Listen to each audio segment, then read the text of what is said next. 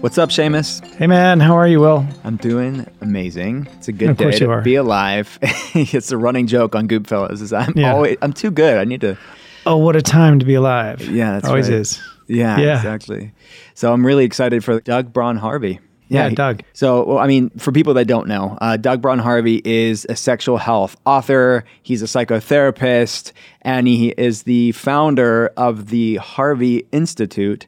Uh, but since 1993, Doug Harvey has been developing and implementing a sexual health based treatment program uh, for men with out of control sexual behavior, OCSB, which we really get into uh, today. But basically, we're really, I mean, turning the whole idea of sex addiction on its head. And he's kind of reframing how we should even view that. So, really excited for this conversation. Yeah, it's a really, really great conversation. Let's jump in. Doug Braun Harvey, thank you so much for being on Goopfellas. Thank you for having me. It's a, it's a delight and an honor to be here and talk to both of you. That's great. So, if you can just start by diving in and telling us a little bit about your work and one of the interesting terms that, that I learned that I'd never heard of before, which was OCSB, and how that differs from what we kind of commonly think of as as sex addiction. Uh, I think that would be really helpful. They're kind of intertwined. And to tell you a little bit about myself, I'm a, I'm a licensed marriage and family therapist here in California. I live in San Diego, California, but I'm primarily a group therapist by trade. I've been doing group therapy for men who have what I call out of control sexual behavior for 27 years. I just retired from being a psychotherapist in December, so now I, I my meaning in life now is really spent on training and teaching others to do what we're going to hear to talk about today, um, and to write. Um, I've written three books in the last 10 years on weekends, and I'm not going to do that again. so people can, uh, and I also have a company called the Harvey Institute, um, where our uh, founded the company with my, my husband and I, and what our mission of the Harvey Institute is to improve healthcare outcomes through the integration of sexual health. So we teach and train a wide range of healthcare, social service delivery organizations on um, how to improve what they're trying to accomplish with human beings by addressing the sexual health of the people that they're working with. Amazing. So you, a lot of your work uh, brilliantly kind of points out the fact that we're using this term sex addiction uh, very flippantly, both as lay people and clinically. Um, but you're you, you call for reframing that that that title. Can you explain why that that's so important that we we look at it differently?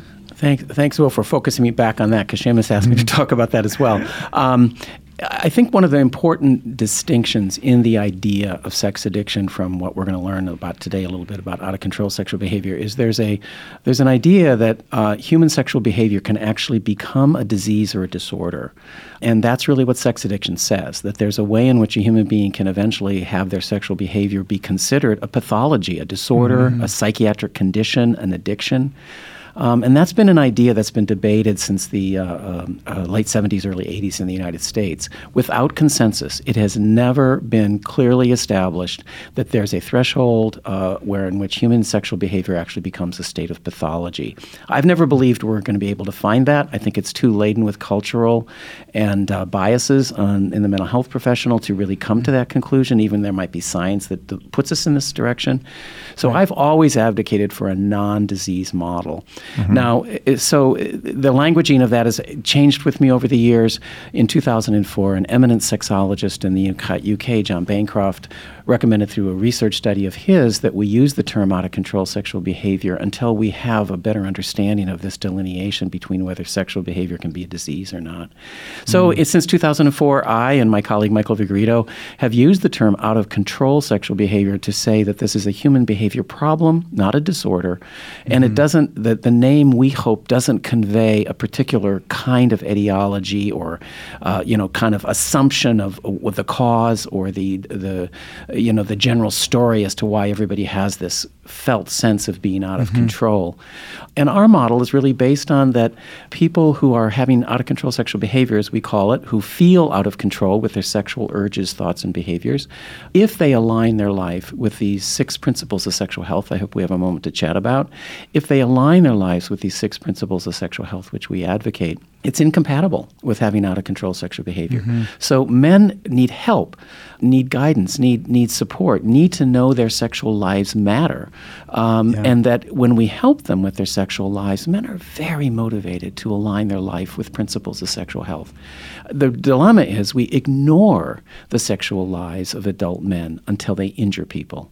Uh, and so uh, I, I'm very interested in giving men a way in which to have a narrative for how they can address and feel good about who they are sexually without waiting to injure somebody before somebody cares. Hmm. Right. Now, is this is, is out of control sexual behavior something that's exclusive to men? Uh, Well, it, it is at this point the only people I've treated for out of control sexual behavior in my practice and, and others is, and the model that we wrote about is only for men because that's all we've treated. Uh, there is currently some therapists looking at how this, this sexual health model for out of control sexual behavior may apply to women. Uh, the one difference they're finding in women populations is that women who are experiencing having out of control sexual behavior, another factor in their lives that's not so much a factor in men's lives, is that they have to deal with the daily uh, stressors of sexism and misogyny. Sure, and And, so that, that's another factor in understanding women's solution to managing their lives through dysregulated sexual behavior, where men are not having to deal with that. hmm What are some examples of out of control sexual behavior? Well, I'm gonna. eh, eh, I want you to see how the narrative is different from that question. If you would, Sure. if this was a sex addiction therapist and you were asking that question, I would start describing to you lurid and uh, kind of tawdry sex acts that people do, uh, that really are about what body part goes in what orifice with with person in what situation under what's cultural context, and then we decide which ones are okay or not. Uh, Right, that's right. not what I'm going to give you a list of. Uh, people who feel sexually out of control are having urges for sexual activity, are having desires for sexual activity, are having certain sexual thoughts and behaviors. And there's a couple of factors that are incongruent with those states. One is they're either engaging in sexual behavior that's not congruent with the agreements they have with mm-hmm. themselves or the people they're in relationship with. So many people who have out of control sexual behavior make a sexual agreement with a partner and don't keep it. And then unilaterally change that agreement. They don't tell their partner, they don't negotiate with the partner. Now, who teaches people how to do this, right? So they end up doing this unilaterally, secretively, and then it gets discovered. Um, that's one way people will talk about having out of control sexual behavior.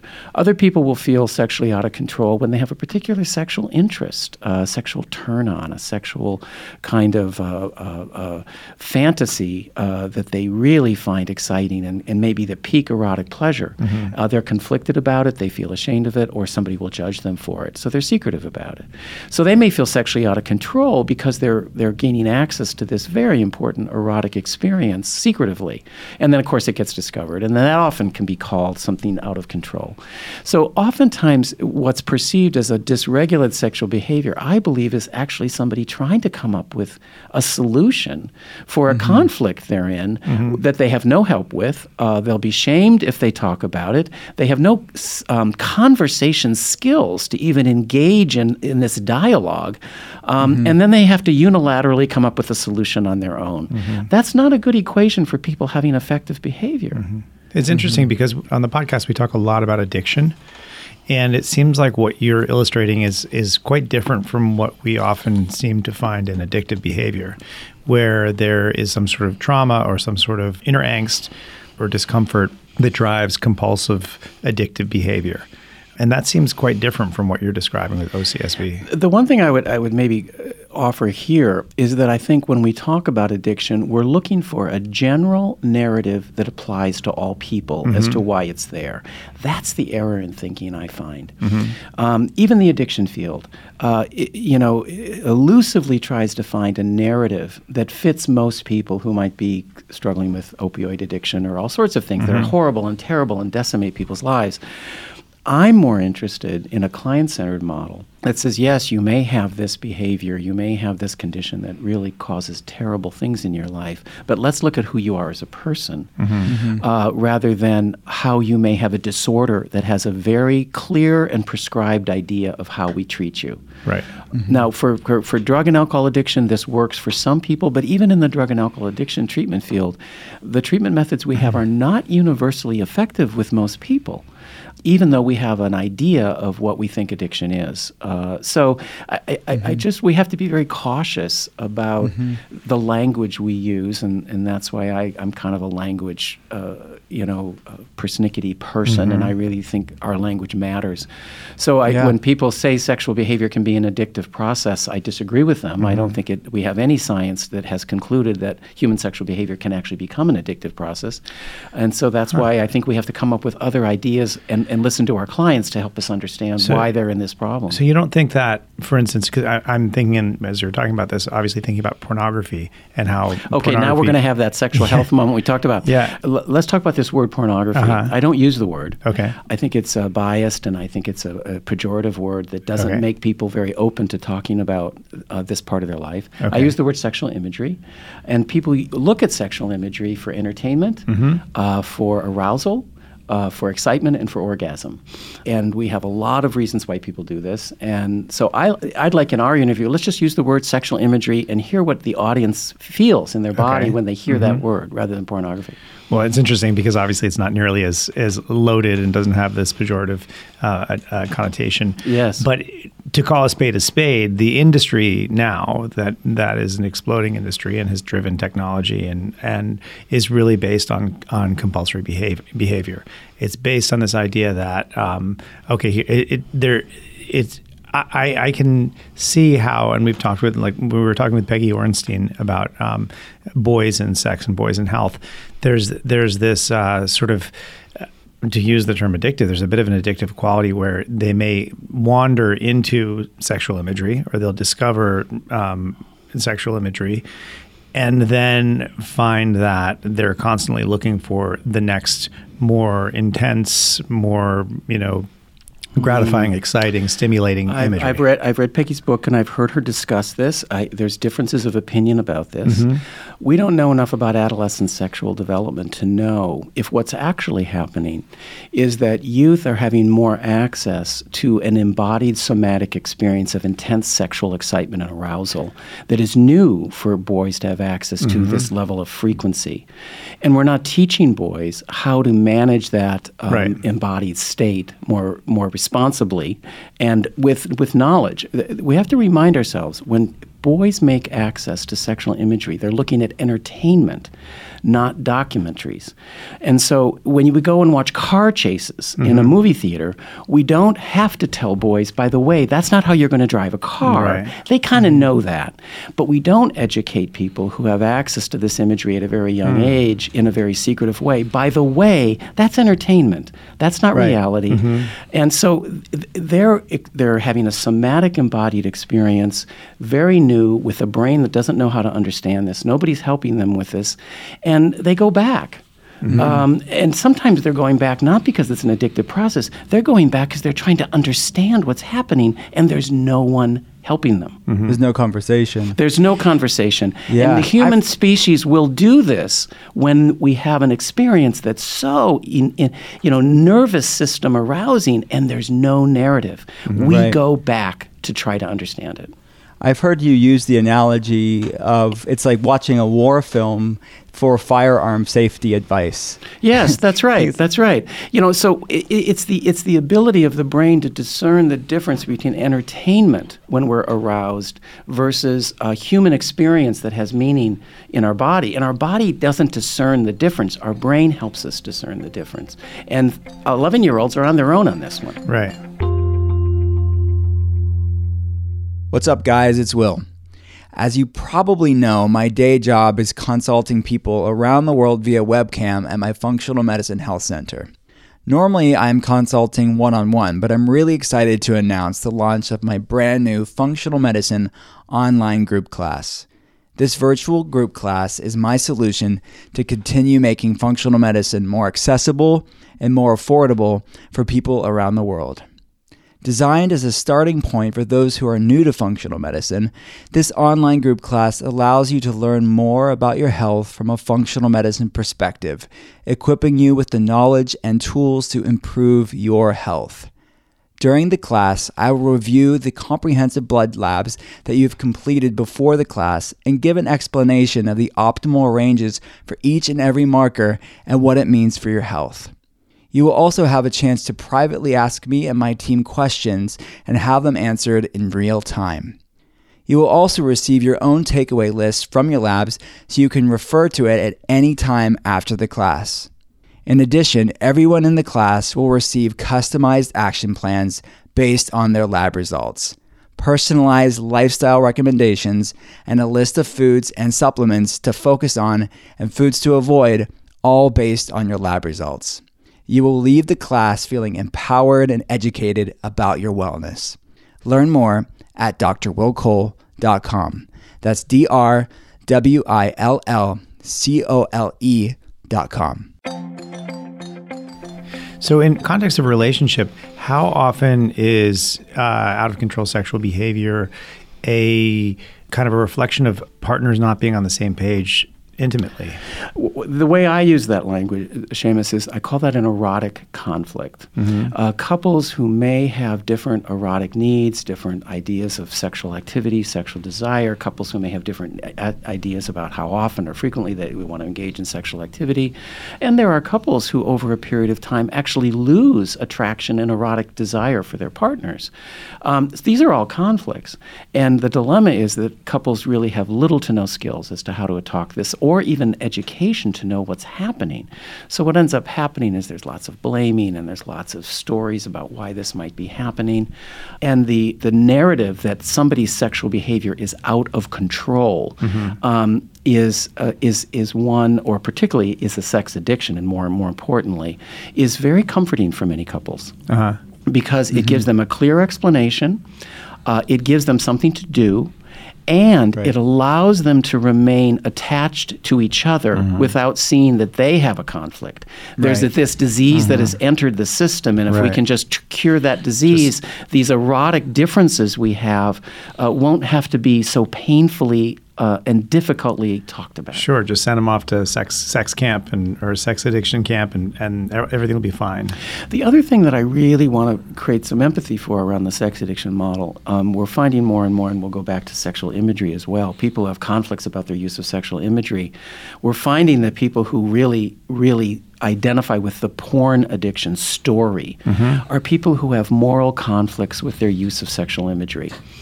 And the saying they're a porn addict allows them to stay in good relationship with God, mm-hmm. good mm-hmm. relationship with their church, good relationship with their religious community, with their family. I have a porn addiction. It's not that I have pleasure looking at erotic imagery mm-hmm. that makes a, a, significant conflict with my belief system. These Got are it. painful, painful narratives for people to live with. Right. And porn addiction yeah. rescues them from having to look at those difficult attachment ruptures. So what what you're saying with these circumstances or these examples is really your uh, advice would be to get to the root cause of why they're having these out of control sexual behaviors. Is that correct? To yeah, to and and I, I, think I think more so is not so much root cause, but uh, what are the sources of these dilemmas that they've come up with this treatment plan that mm-hmm. has yeah. you know not a very good one, and it's caused a lot of harm and hurt, and you know lots of things that aren't helpful to people. And uh, not so much the root cause, but what are the sexual health Mm-hmm. dilemmas the person has mm-hmm. that uh, that we live in a culture that doesn't even teach people how to speak of sexual health, no less how to talk about how your sexual health might be causing you distress or causing you to make decisions that make your life feel out of control. Do you find that there are some common drivers in most cases that are leading people towards out of control sexual behavior?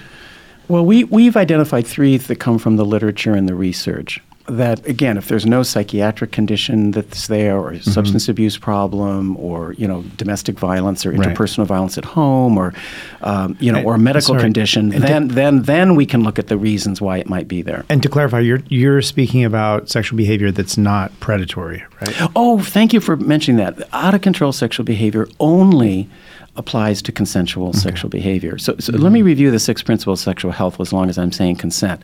The, the OCSB model really deals with people moving their sexual life to align with six principles of sexual health that mm-hmm. actually come from the World Health Organization uh, definition of sexual health. Uh, so it means that sexual behavior is consensual, okay. non exploitive, uh, there's a degree of honesty and shared values that it's protected from HIV, STIs, and unplanned or unwanted pregnancy, and that it's pleasurable. And that so we look at aligning people who have out of control sexual behavior. Can they change their vision of sexual health to be aligned with these six principles of mm-hmm. sexual health? Okay. So the OCSB model is only for people who already are maintaining the consent sexual health mm-hmm. Principle. This is not a model for people involved in predatory, uh, you know, uh, sexual violence, non-consensual behavior. Uh, th- th- everything I'm saying ha- does not apply to that population. Now, the dilemma with the sex addiction field is the sex addiction field and other mm, areas of where they see this as a disease don't distinguish between consensual and non-consensual behavior in their clinical populations. Uh, Michael and I really hold the field to task on that one. We think that's a major oversight in the field. Our, so we've just said, look, our model is only for consensual behavior. Okay. Right. So you've identified three key drivers. The key, three key drivers are people are having difficulties with regulation, with regulating their behaviors. So what does that mean?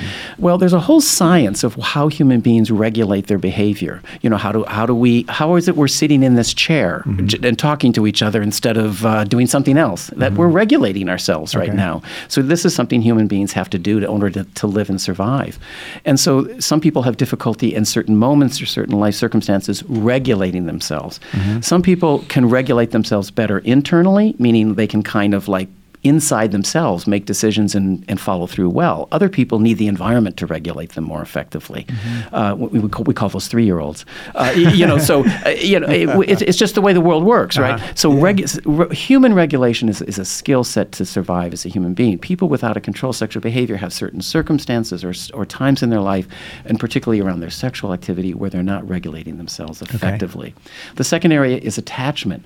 Uh, we know that human beings regulate and function better through relationship and connection with other people. We are not designed to function well in isolation. Mm-hmm. We function through relationship and connection. So sometimes people with their out of control sexual behavior, their attachments and the way they form relationships and how they get close or distant with people when they need to be doesn't work real well. And the sexual behavior becomes an actual solution to these attachment dilemmas they have. And the last area is erotic conflict that people have erotic turn ons or sexual attractions to other people that might be a source of conflict or uh, they've quite, quite accepted about themselves. They might have an mm-hmm. unconventional turn on. We call them sort of fetishes or, you know, kinky kind of things mm-hmm. that they might feel conflicted about. So those are the three areas we focus on with men who come to us for treatment with OCSB. We're really interested in how they regulate themselves, how they form their mm-hmm. meaningful attachments, and are they having some sexual or erotic orientation conflicts that they've avoided. So it seems like shame mm. is kind of at the root of a lot of this. I- i- Shame is is a uh, at a root of a lot of human problems, but I, I think the shame in particular is about the erotic conflict. That's where I see the erotic conflict the most prevalent with the men I work with. Um, the the hiddenness, the secretiveness of who they are erotically, the difficulty in uh, being judged by others for who they are erotically, including mental health professionals, um, is so is so deep um, that mm-hmm. the, the the gyrations men will go through to keep their erotic life secret mm-hmm. is is mm-hmm. astonishing. I, I never stop at one at just being in awe of the way these men.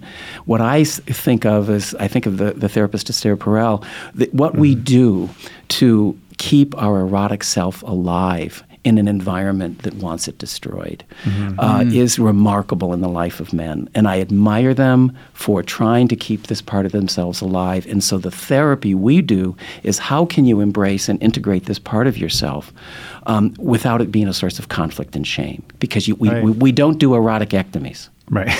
right. So if somebody feels like they have out of control sexual behavior, what's the first step? What what do they do?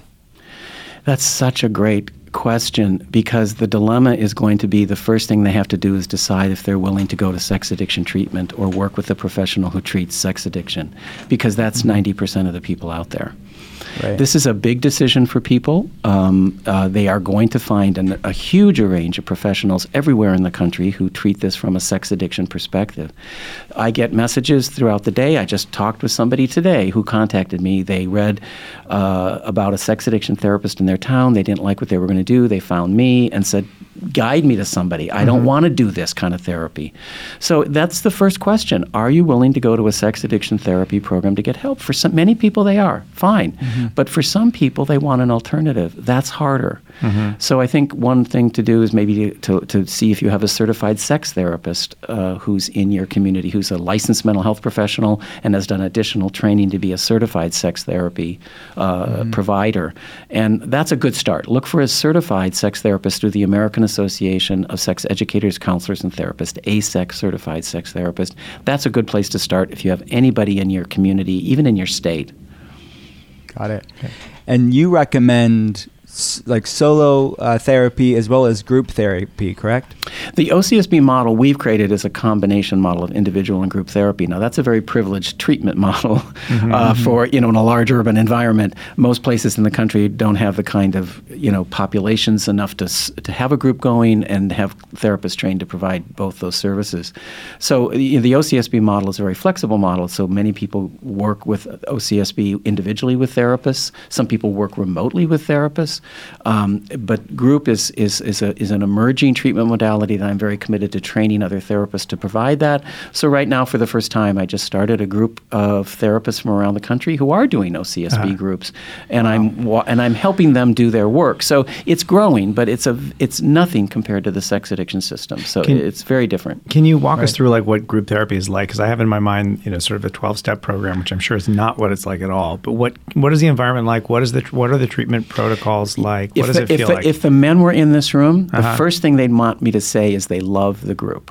okay, The men absolutely love coming to this group. It's they it's their favorite ninety minutes of the week.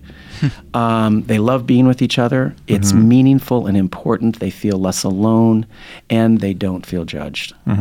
Um, I think the the primary narrative of our group work is the men create their own personal sexual health plan. And one of the things in their sexual health plan is they have boundaries of things they don't want to do anymore. The only agreement we ask of group members is that when you cross a boundary on your sexual health plan, you engage in a behavior you're not wanting to engage, you come to the group and you're honest about it. Uh-huh. That's all we ask. You come to the group and you're honest about it. So we're interested in helping men become agreement keepers and be honest when they don't.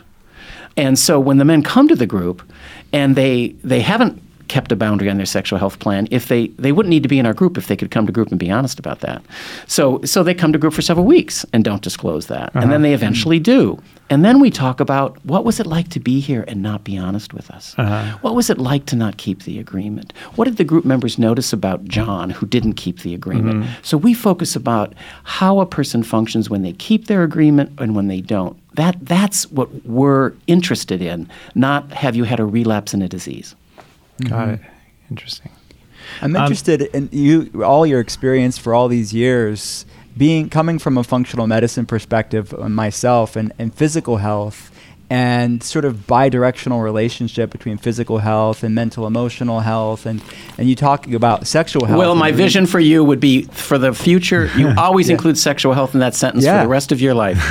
yeah, no, I'm learning so much them how I could help patients better. But how wh- have you seen any like th- this connection between when they start to reintegrate those parts of themselves that they're hiding and how that impacts their physical, Physical health? Do you health, ever see that? Oh, all the time.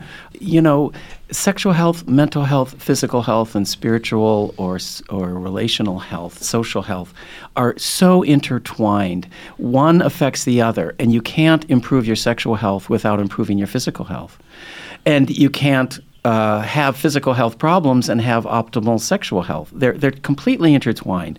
So you know we'll see men uh, who, for the first time in their life, um, are in OCSB therapy and they want to know their relationship with HIV for the first time in their life, or they want to know if they've ever had an STI or, or go for STI uh, tests, or they have a contraception plan uh, with their couple. I mean, men should all be, every man should be asked, "What's your contraception plan?" I don't care what your orientation is. Every man should be asked this, and men men aren't asked that. So there, this is this is health questions, and Right. uh, you know, um, men will start uh, exercising. Men will start taking care of their physical health. Well, men will start caring about um, i- i- some. Some of the men will start caring how they dress.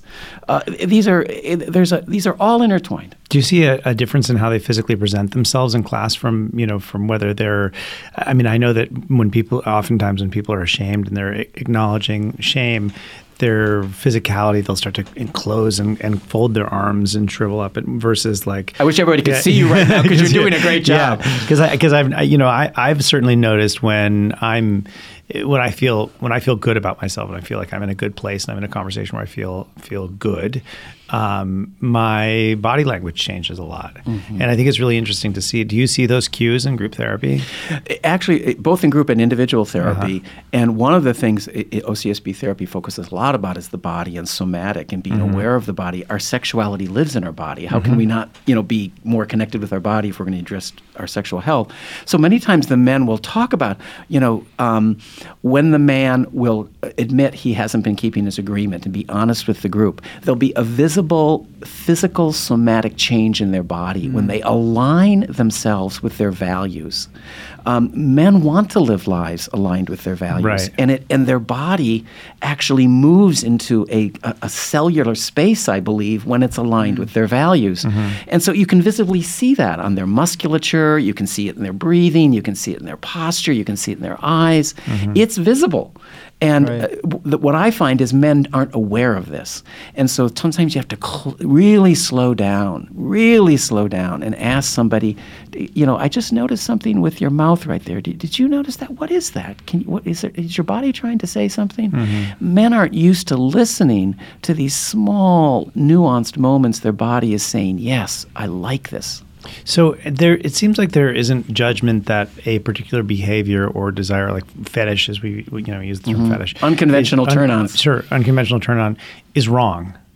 Like there isn't this notion that this is you shouldn't feel this. This shouldn't Non-consent. Okay, well, outside uh, outside right, of non-consent, right, right, right. or or in the context of fantasy, for instance, I think it's more more appropriate. A lot of people have non-consensual fantasies. Uh, okay, I mean, okay. you mean in, in in what sense? Um, you know, th- we're, fa- you're opening a very uh, big hole here. I just want you to know. Yeah. So non-consensual fantasy, in, in that sense, do you mean, for instance, you have fantasies about non non-consensual sex?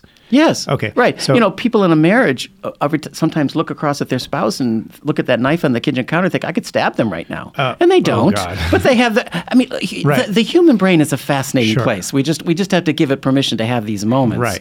Right. But, let- but let's say, for instance, um, someone is experiencing or they're, they, they believe they're experiencing out of control sexual behavior. Their Yes. fantasies don't seem to be aligned with what their moral values are or sex Yes. is, sex is, uh, is taking control of their life or in, impacting their their personal life, their personal well-being. They start and they and they work with Can you. I give you a difference about the, the sex taking control? I think when men are in the situation you're describing, they're alone. Mm-hmm. Okay. They haven't had any help with it.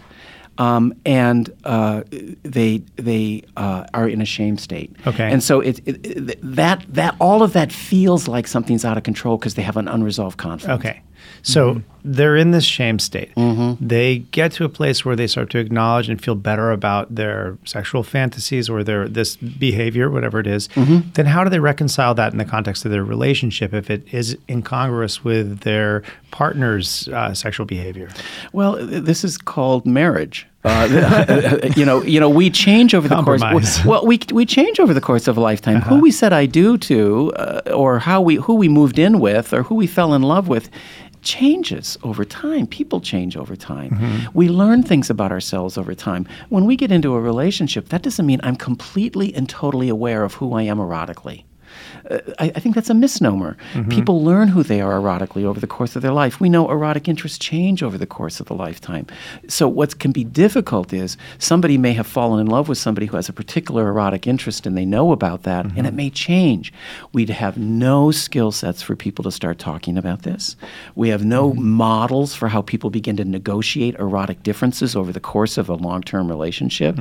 And we have cultural expectations that are, are, are expected to be maintained forever, like monogamy or sexual exclusivity or uh, you'll only fantasize about me. These narratives are, are so sacrosanct in people's mind that the erotic is expected to be sacrificed. Uh, In the name of these uh, cultural narratives. And that's a big conflict. So you're saying if, if it's if if a relationship or if a person is upholding these six principles of sexual health, then Yes. that's the goal, right? I mean, that's, That's, what the goal. should be So I got to be honest with you. I have a sexual turn on that I didn't know I liked. I just Mm-hmm. discovered it six months ago, and I think it's going to disgust you. But I want you to know. right. Okay. Not an easy conversation to have. Well, who know, who who who knows how to say the sentence I just did? yeah. None of us. Nobody. Right. Well, this is this is why I want to talk to people because Right. that's Yeah. a possible human sentence. I just said it. Right. Right. right. it's possible. It's possible. We just don't help people have these conversations. Right. Well, we, I think im- it, we immediately feel like we're going to be judged for having that conversation. well, we will be. Yeah. I- I- it's And nobody true. likes to be judged. Who does? So we have to point out to people: Do you want to judge me, or do you want to have a conversation? Right. We can do we can do either. Which one do you want? Right. I'm assuming if somebody has that open conversation and says that, that could end some relationships and some marriages. Is that? Yeah. Is that going to be better we, li- off we, than? we live in a culture that celebrates uh, monogamy to such a degree that we are willing to have children raised in divorced families because of an erotic conflict a couple will not resolve. And that is an esteemable and reasonable way to end family life in our culture. right. Wow. Nobody holds somebody to the carpet for saying you ended a marriage, you made your family and children live in separate homes the rest of their lives as growing up because you couldn't resolve this erotic difference. Mm-hmm. Now, I know there are people that it's just not going to work, but I think we have to start with the ideas is are you willing to make that the solution to an erotic conflict before actually doing the hard work of So do you- difficult talk? Do you think there, that this divorce epidemic that you know one in two marriages end in divorce is uh, largely driven by um, a lack of conversation around erotic behavior? Well, the divorce epidemic is is is, is, is slowing down. Um, and that's because, there, uh, particularly in younger uh, relationships, there is more fluidity and negotiation around sexual agreements. And the expectation of monogamy, the expectation of exclusivity, um, is not as sacrosanct as it even was 20 years ago.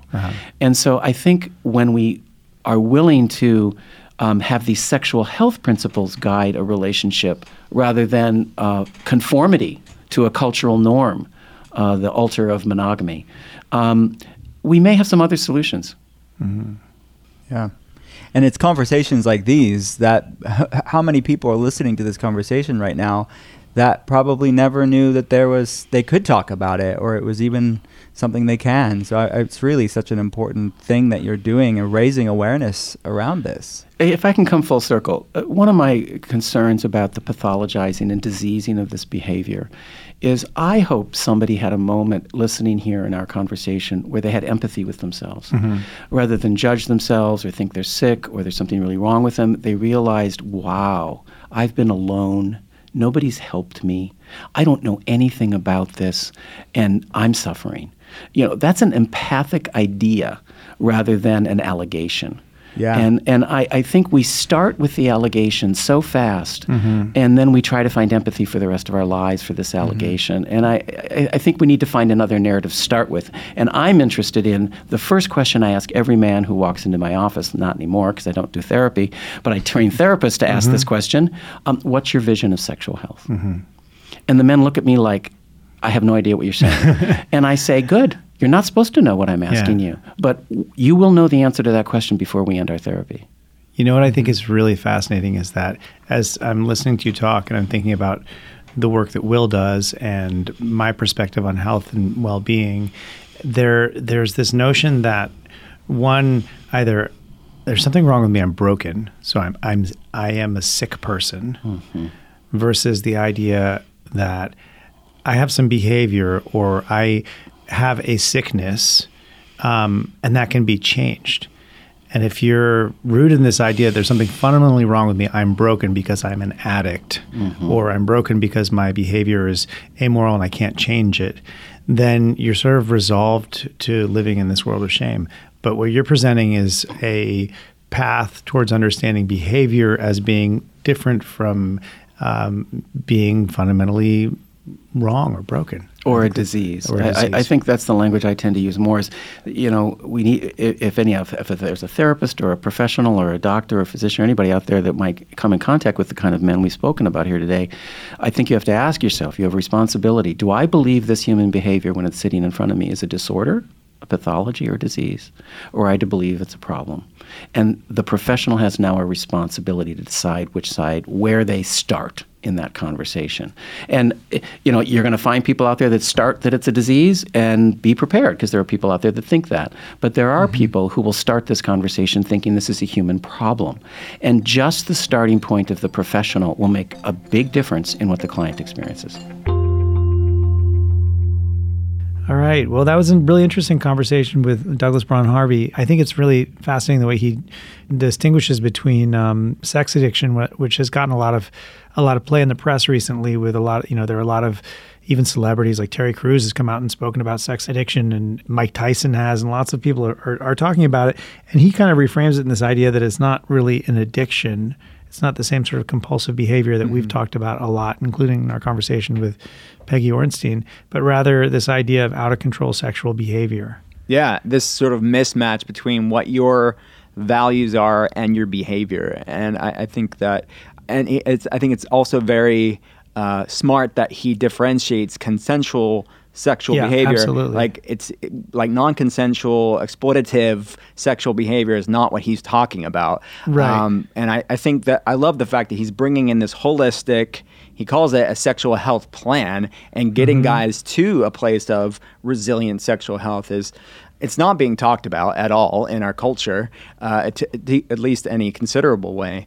Um, but I think it's what he's doing is really important work, and I love that he's now training th- therapists and professionals in this space to reframe this space because it is so stigmatized and you know so much shame around it. The fact that he is destigmatizing it is um, mm-hmm. i'm really excited to hear about. Yeah. His new book is called treating out of control sexual behavior rethinking sex addiction.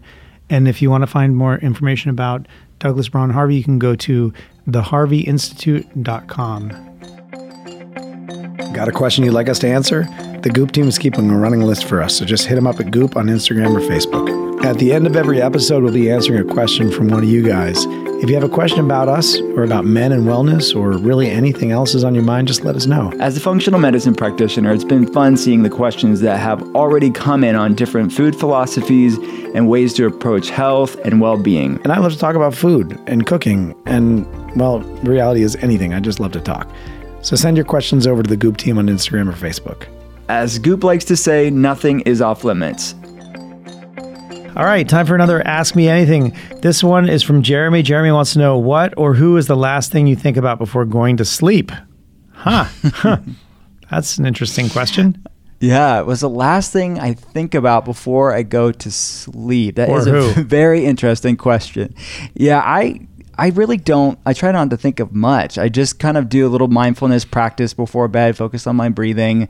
I have like essential oils diffusing. I'm my goal around sleep is just to unwind and not have racing thoughts, which I'm prone to do. Uh, but if I have the racing thoughts, it could be anything and everything.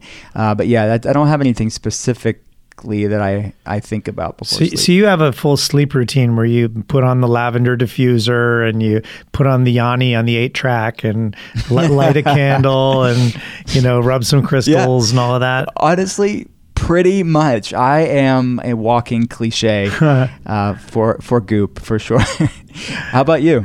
Well, as as you know, we've talked about this quite a bit.